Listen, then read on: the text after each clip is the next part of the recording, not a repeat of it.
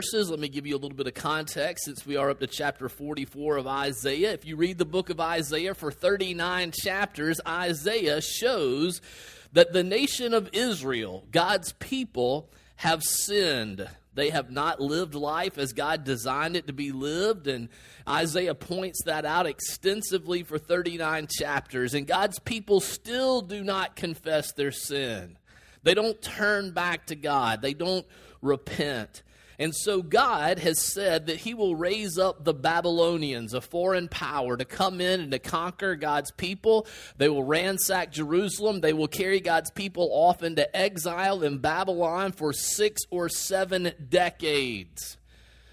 And God is already saying, before that even happens, that he's going to raise up Cyrus the Persian, who in six or seven decades will conquer Babylon and free his people so they can come back. Amazingly, God mentions Cyrus by name here at the end of Isaiah 44 and the beginning of Isaiah 45, decades before the things God promises actually come to pass. So God will deliver his people, he will forgive their sin. But the question he deals with here in Isaiah 44 is this what prevents this from happening again?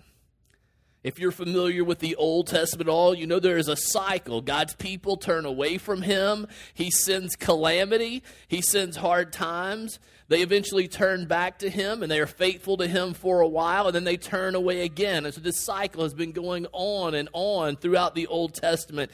And in Isaiah 44, God makes a promise to enable his people to walk in his ways, to enable his people to carry out the purpose that he has for them.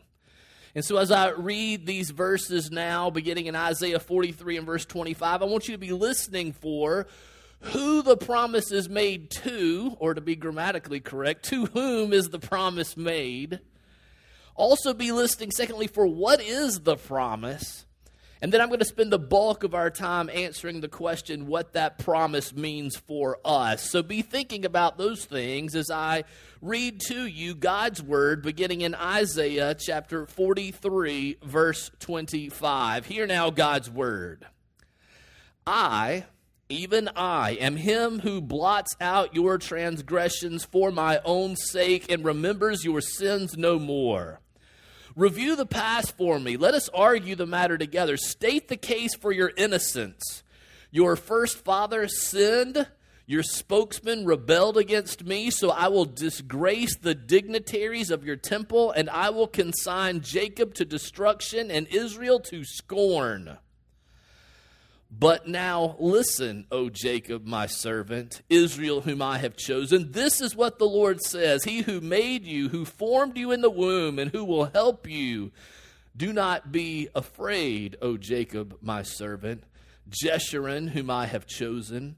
For I will pour water on the thirsty land and streams on the dry ground. I will pour out my spirit on your offspring and my blessing on your descendants. They will spring up like grass in a meadow, like poplar trees by flowing streams. One will say, I belong to the Lord. Another will call himself by the name of Jacob. Still another will write on his hand the Lord's and will take the name of Israel. Let me pray for us as we come to God's word. Heavenly Father, thank you for your word. I pray that you would show us to whom this promise is made, that you would help us to see clearly the promise, and that by your Spirit, using the preaching of the word, you would show us what this promise means for us. And Father, I ask that you would do all this, even through the sin stained lips of a foolish preacher. For it is in Jesus' name that we pray. Amen.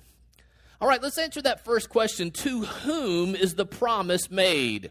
And if you look right there in verse 1, you see it's made to Jacob, God's servant, to Israel, God's chosen people. So the promise is initially being made to those who are descended from the patriarchs, from Abraham, from Isaac, from Jacob. And so, first of all, that's who the promise is made to. Now, before we go any further, I can't, I can't, I want to go ahead and get into. Will said we all need this, this word of hope. And I, even before I go on, I want to, I want to give you a word of hope. Notice what's going on. Don't miss that Isaiah is showing God's grace so clearly. Think about it. Despite their past sin and rebellion, they haven't even repented yet. God still identifies Israel as his chosen servant. He still plans to use them for the purpose for which they were created. So I just want you to know that is what God is like. That is the nature of the God that we serve. So I want you to know that whatever sins have been in your past, there is grace available for you today. Wherever we are individually or even as a nation, we must acknowledge the reality of our past sins but then we must live in the reality of God's present grace.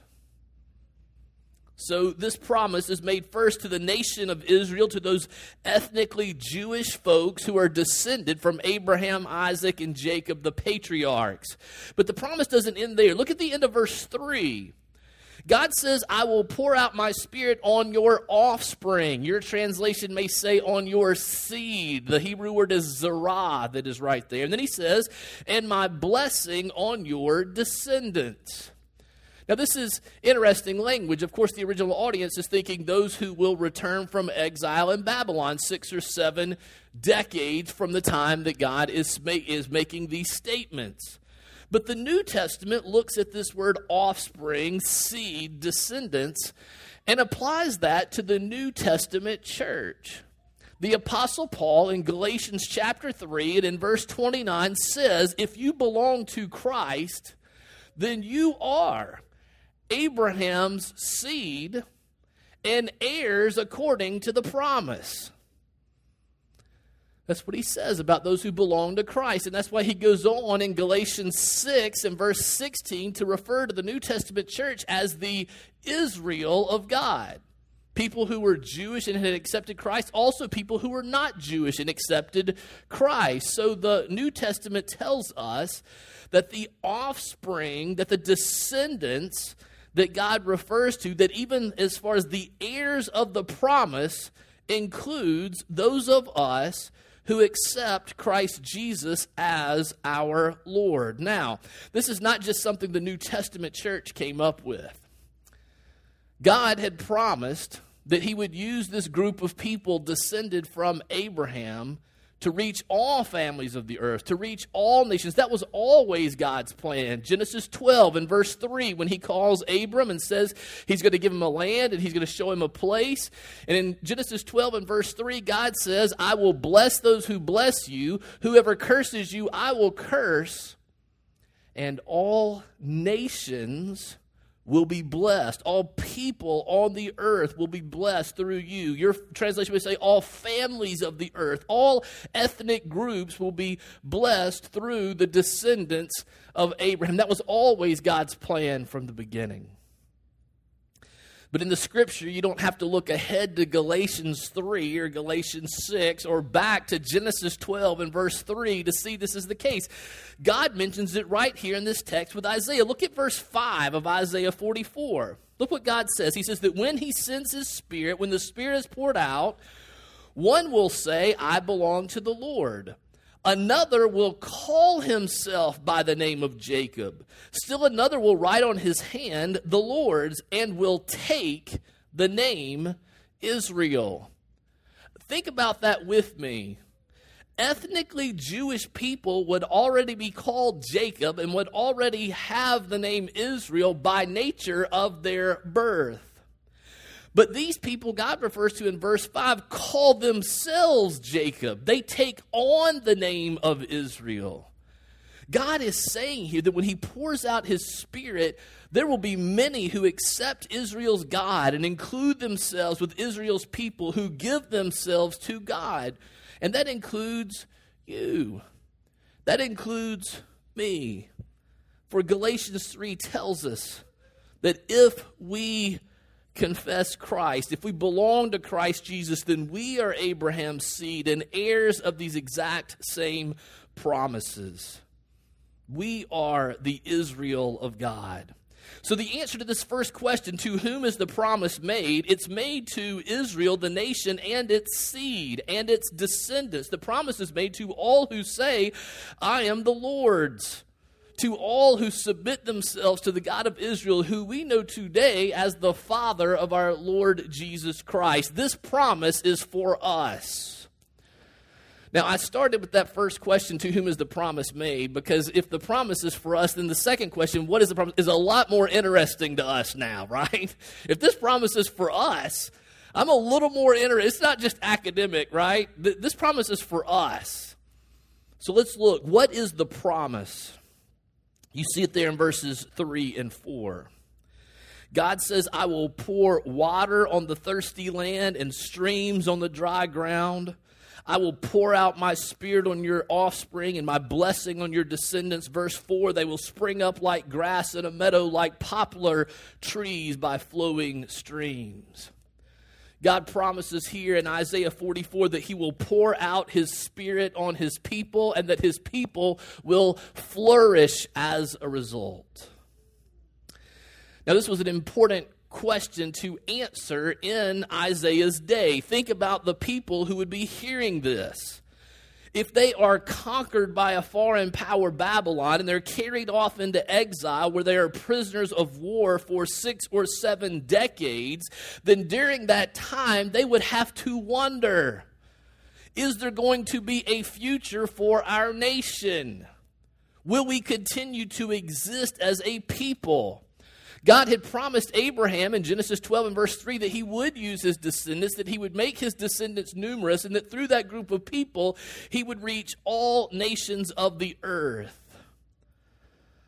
But when your nation is destroyed, when you're carried off into exile, the question has to be asked Are we going to be totally destroyed? Will our unfaithfulness to God mean an end to God's faithfulness to us? It's a surprisingly relevant question to us today, isn't it? Not just for the people of God in the 8th century BC, but for us, because when we've been unfaithful to God, when we experience the consequences of our sin, we often wonder the same thing. Will our unfaithfulness to God mean an end to God's faithfulness to us? And I want you to hear clearly that God, through the prophet Isaiah, over and over and over emphatically answers that question no. Our unfaithfulness to God will not mean an end to God's faithfulness to his people. Here in Isaiah 44, God again promises to be faithful and to pour out his spirit on his servants, the very spirit of God whose energy and vitality created and formed the world out of nothing so that what we would think with human eyes was dry and dead or totally destroyed, as God describes what will happen to the nation of Israel in chapter 43 and verse 28, that what appears to us to be totally destroyed, God, when He pours out His Spirit, will make it bloom in abundance. God promises to come down to us in a way that makes us burst into life is that where you are today? I wonder. Are you thirsty? Do you feel dry? Do you feel like you're bursting into life or you're just struggling to survive? Maybe you're tired today. Maybe you're just bored. Maybe you don't really feel much at all. You feel dead inside. You feel numb. I want you to know that our Savior, Jesus, calls people who feel that way to come to him for his spirit. He said it in John chapter 7 When he goes to the Feast of the Tabernacles in John 7, beginning in verse 37, we read that on the last and greatest day of the feast, Jesus stood up and said in a loud voice, If anyone is thirsty, let him come to me and drink. Whoever believes in me, as the scripture has said, streams of living water will flow from within him. And then I love John in verse 39 gives us the explanation, right? By this, he meant the Spirit whom those who believed in him were later to receive. Thank you for that commentary, John, right? The best commentary on the scripture is always the scripture itself. Jesus called people who were dry and thirsty and dead inside to come to him, to believe in him, and that he would pour out his spirit in a way that not just fills us up and gives us life, but would make us a spring of life, overflowing with the life of the spirit that would bring life and health and flourishing to all around us. Jesus says this promise is according to the scripture. He refers to this promise God made to Isaiah, God made through Isaiah, and God kept his promise at Pentecost. You can read about it in Acts chapter 2 when God poured out his spirit on his people. If you were with us for the series in Acts last fall, you know that we saw happen what Jesus says here in John 7 that those who come to Jesus receive the Holy Spirit. And there's a debate today in the evangelical church as to whether that's something that just happens one time or if there is a second filling or baptism of the Spirit. And as we looked at the book of Acts, what we saw as a pattern is that God did pour out his Spirit one time at Pentecost. But then those folks who, who had the Spirit poured out on them, who believed, who confessed Jesus as Lord, they would go out and do the Lord's work. But then they would get tired. They would get dry. They would run out of gas. They would get weary and burdened like we do. And so they would gather back together under biblical leadership. They would worship.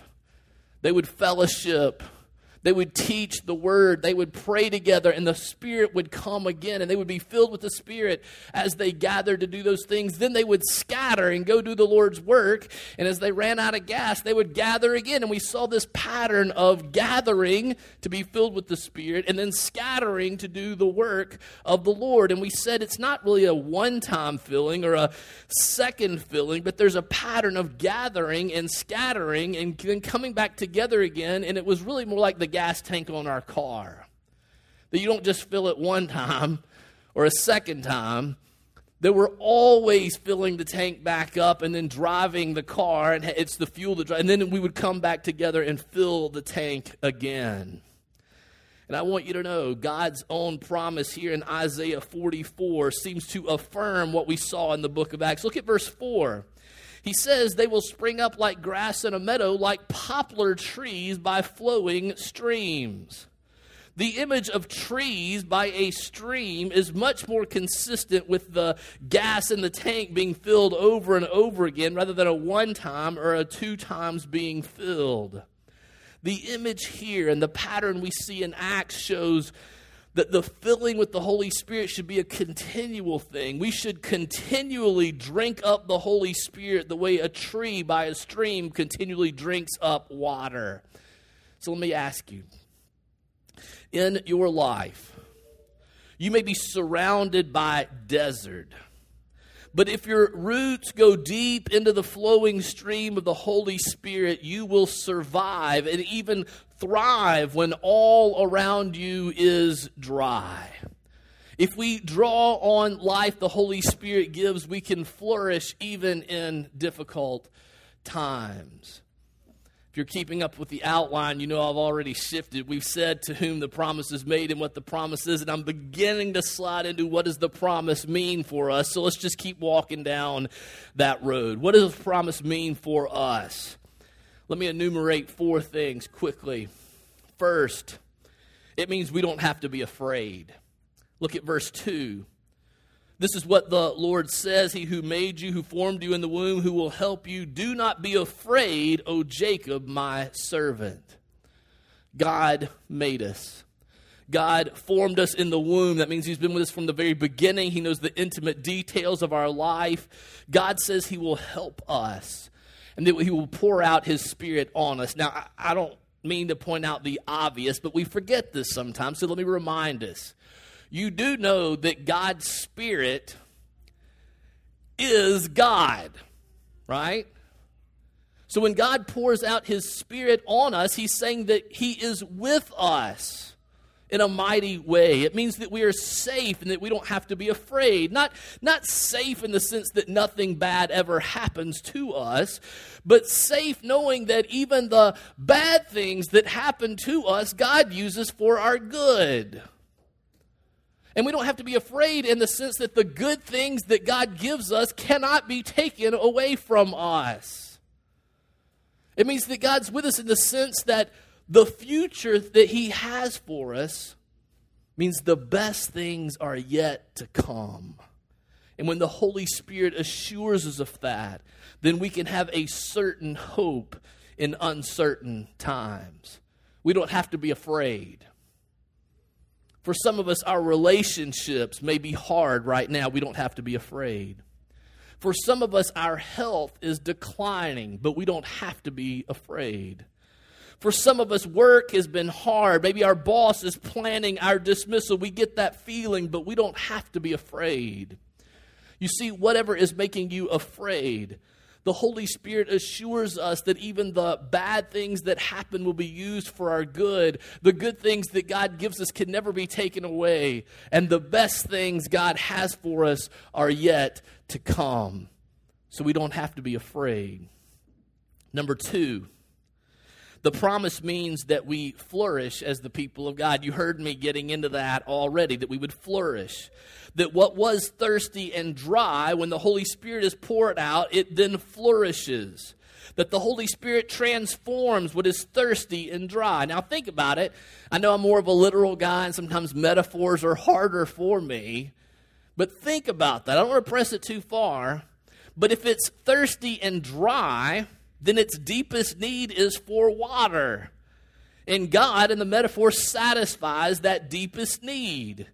So I believe what he's saying is that when the Holy Spirit is poured out on us, our deepest needs, our deepest longings are satisfied. It at least means this that our soul's thirst is quenched and we at least taste enough satisfaction in God to know where to spend the rest of our lives drinking. Oh, may God give us that kind of a thirst. We often fail to flourish if we're honest, though. The spirit is grieved, the spirit is quenched instead of our thirst being quenched. And I want to think about why we fail to flourish. I think it's really for a couple of big reasons. Some of the big ones on the list are these. First, Many times we're not satisfied with our present circumstances. We think God owes us more. We think we ought to have something different, and it keeps us from flourishing. Or those of us who are even satisfied with our present circumstances, we are often afraid that something bad is going to happen in the future. Think about just those two things with me. How much of your head and your heart are taken up by these two things discontent with the present or a fear of the future? It's a huge reason why we fail to flourish as the people of God. And if that is true for you, if that's a struggle, then the Holy Spirit is what we need. Because when Holy Spirit is poured out on us, our dry thirstiness in the present is satisfied, and we don't have to be afraid of the future. Or to put it another way, if the Holy Spirit satisfies our souls in the present and takes away our fear of the future, then, then that enables us to have a certain hope even in the midst of uncertain times. And we see the truth of that verse that'll be our benediction, Romans 15 and verse 13, that we overflow with hope by the power of the Holy Spirit. So the promise makes a difference. First, we don't have to be afraid. Second, we flourish. Third, we're devoted to God. We are devoted to God. Remember, that was the whole thing that prompted this discussion. How will this cycle not happen again of turning away from God? Remember, when Isaiah is writing this, he's writing to sinful, disobedient people who were not faithful to God, even though God had been faithful to them. Yet, in verse 5, all of a sudden, when the Spirit is poured out, people start expressing their devotion to God. They begin to walk in His ways. And it shows us that when the Holy Spirit is poured out, that's what happens. There's a new devotion for God, there's a new desire to walk in His ways. If you read Jeremiah 31, beginning in verse 31, then you'll see that's what's new about the new covenant. Is that we don't break it like we did the old covenant. That God gives us a heart that desires to walk in his ways. Exodus 36 talks, I'm sorry, Ezekiel 36 talks about the exact same thing, but is explicit about the Spirit. Ezekiel says God will take away our heart of stone and give us a heart of flesh. And in, in, Ezekiel 36, in verse 27, God says, I will put my spirit in you and move you to follow my decrees and carefully keep my laws. So, when the Holy Spirit is poured out, He gives us new hearts that are devoted to God, that are broken over our sins, so that we're quick to repent and quick to turn back to Him. So let me just ask you is that where you are? Do you have that kind of devotion to God? Are you broken over your sin and quick to repent and to turn back to Him? If we're honest, we struggle with being devoted to God. We struggle to walk in His ways, and it's an indication that we need the Holy Spirit. Maybe you're here today and you don't even desire to walk in God's ways. You don't even want to be devoted to Him. You also need the Holy Spirit to come and to give you a new heart and new desires. It's the promised Holy Spirit that changes our hearts and enables us to walk in God's ways. Number four, we multiply as other people are drawn to the people of God right? So we don't have to be afraid. We flourish. We're devoted to God. We multiply as others are drawn to God. And that last verse in chapter 43, God's people are a disgrace and they are scorned. But by the time you get to Isaiah 44 and verse 5, others, other people who are outside the people of God want to join the people of God. That's what it's like when the Spirit is poured out on a people. Many people, he emphasizes, he says, one says that I belong to the world. Another will call on the name of the Lord. Still another. He's emphasizing that it's not a handful, but it happens over and over and over again. That as people outside the people of God see what it looks like to live as those whom God has poured out His Spirit, they desire to be a part of that. They want some of what those people have. What about us? You know, as I've thought about this and prayed about this, it's sort of hard to tell if we're multiplying when we're in quarantine, isn't it? That, that's tough. So let me just come a little closer and ask this question Do we want to? Do we want to multiply? Do we want to see the people around us come to the Lord? Not just to admit that we're right or we have been right all along, but I mean truly longing to see people come to God through the finished work of Christ on the cross that they see making a difference in our lives. I believe if we're honest, we don't really see the people around us this way. For most of us, we see the people around us as obstacles to our contentment, so we avoid them. Or we see them as vehicles for our comfort, so we use them. Rarely are we so free of fear and flourishing in our devotion to God that others find us so content that they want what we have and are drawn to God without us avoiding or using them. Why would others want to have what we have when we're so discontented with our present and so fearful of our future? Until God is enough for us in our present And until his presence and promises and provision calm our fears about our future, then we will continue to avoid people or use people and will never be satisfied with that. And in our dissatisfaction, we will attract no one to the Lord. We need what only the Holy Spirit can give us. Only His work in us enables us to be God's servants and to carry out the purpose that He has for us. So let me close just by answering this question How can we be filled with the Holy Spirit? How can our church experience an outpouring of the Holy Spirit that frees us from the fear of the future and satisfies us even in present circumstances that, that are hard and empowers us to love the people around us in a way that is so authentic they are drawn to Christ Jesus who is being formed in us? How does that happen? Two things. Number one, how can I get the Spirit? Number one, ask for it. What Jesus said. Luke chapter 11, very clearly, Jesus talking to his disciples says in Luke 11 and verse 11, Which of you fathers, if your son asks for a fish, will give him a snake instead? Or if he asks for an egg, will give him a scorpion. If you then, though you are evil, know how to give good gifts to your children, how much more will your Father in heaven give the Holy Spirit to those who ask him. That's number one. Ask him. I can't say it any better than Jesus did, so we'll leave it at that. Ask God to give you the Holy Spirit. Number two, meditate on the Word of God. Now, that one may not come to you intuitively, but I think it's important, and here's why. Let me just say a word about here's why. I've talked with a lot of folks who say, you know, I've asked God for his spirit. I've asked God for hope in uncertain times. I've asked God for faith, and nothing happens.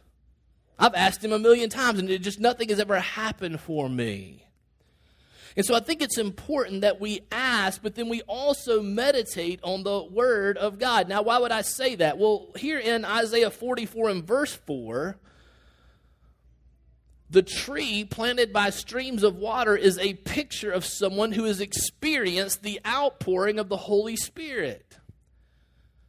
But in Psalm 1, who I, we're going to look at this week, Mark Williams is going to lead that study. So in the men's Bible study, you can join us by Zoom this Wednesday, 6.30, Mark Williams on Psalm 1. And you'll see that in Psalm 1, the tree planted by streams of water that brings forth fruit for other people in season is a picture of someone who meditates on the Word of God day and night. Why is the same picture used in Isaiah 44 for someone who has experienced the outpouring of the Spirit? That same picture is used in Psalm 1 for the one who meditates on the Word of God day and night. Maybe, maybe God just likes that metaphor. It's a good one. But I think it's more than that. I think it's because this experiencing the outpouring of the Holy Spirit and meditating on the Word of God are related, they go together. Listen to me, this is very important. The Spirit of God does not produce hope apart from the Word of God. And the Word of God does not produce hope separate and apart from the Spirit of God.